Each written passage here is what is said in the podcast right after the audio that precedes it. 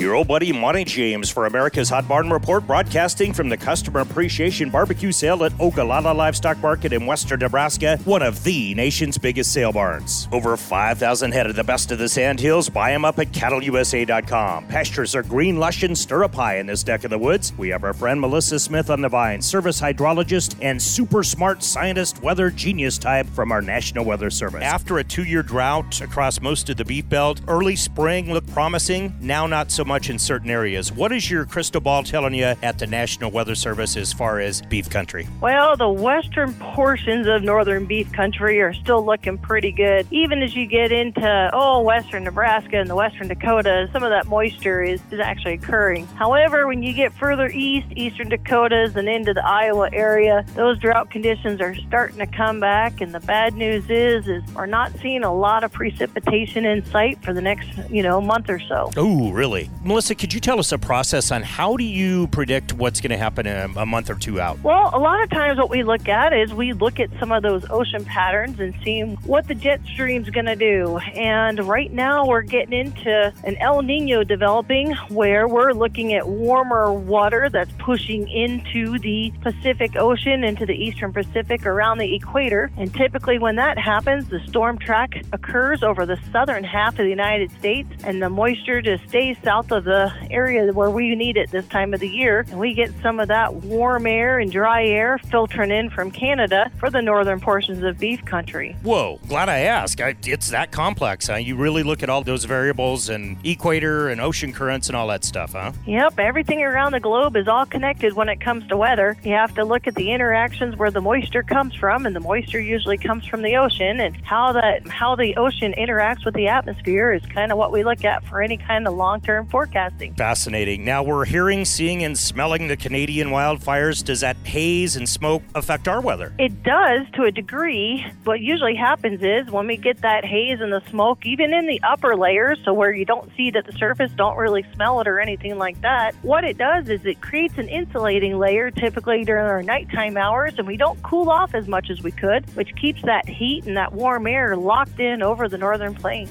Nice. Or not nice. Bad for cattle, too, and our grass and our crops and all that stuff. Uh, besides our local radio station, Melissa, what's the best way for farmers and ranchers to get forecasts from the National Weather Service? Where's your go to spot? Go to spot is just weather.gov. We have local offices. There's over 122 weather forecast offices across the United States, and we can provide you with any local conditions that you need. People don't say this enough, but thank you so much for your service and all you scientists do for, at the National Weather Service. Tip of the hat to you. All right. Thank you so much, Bonnie. We sure appreciate it.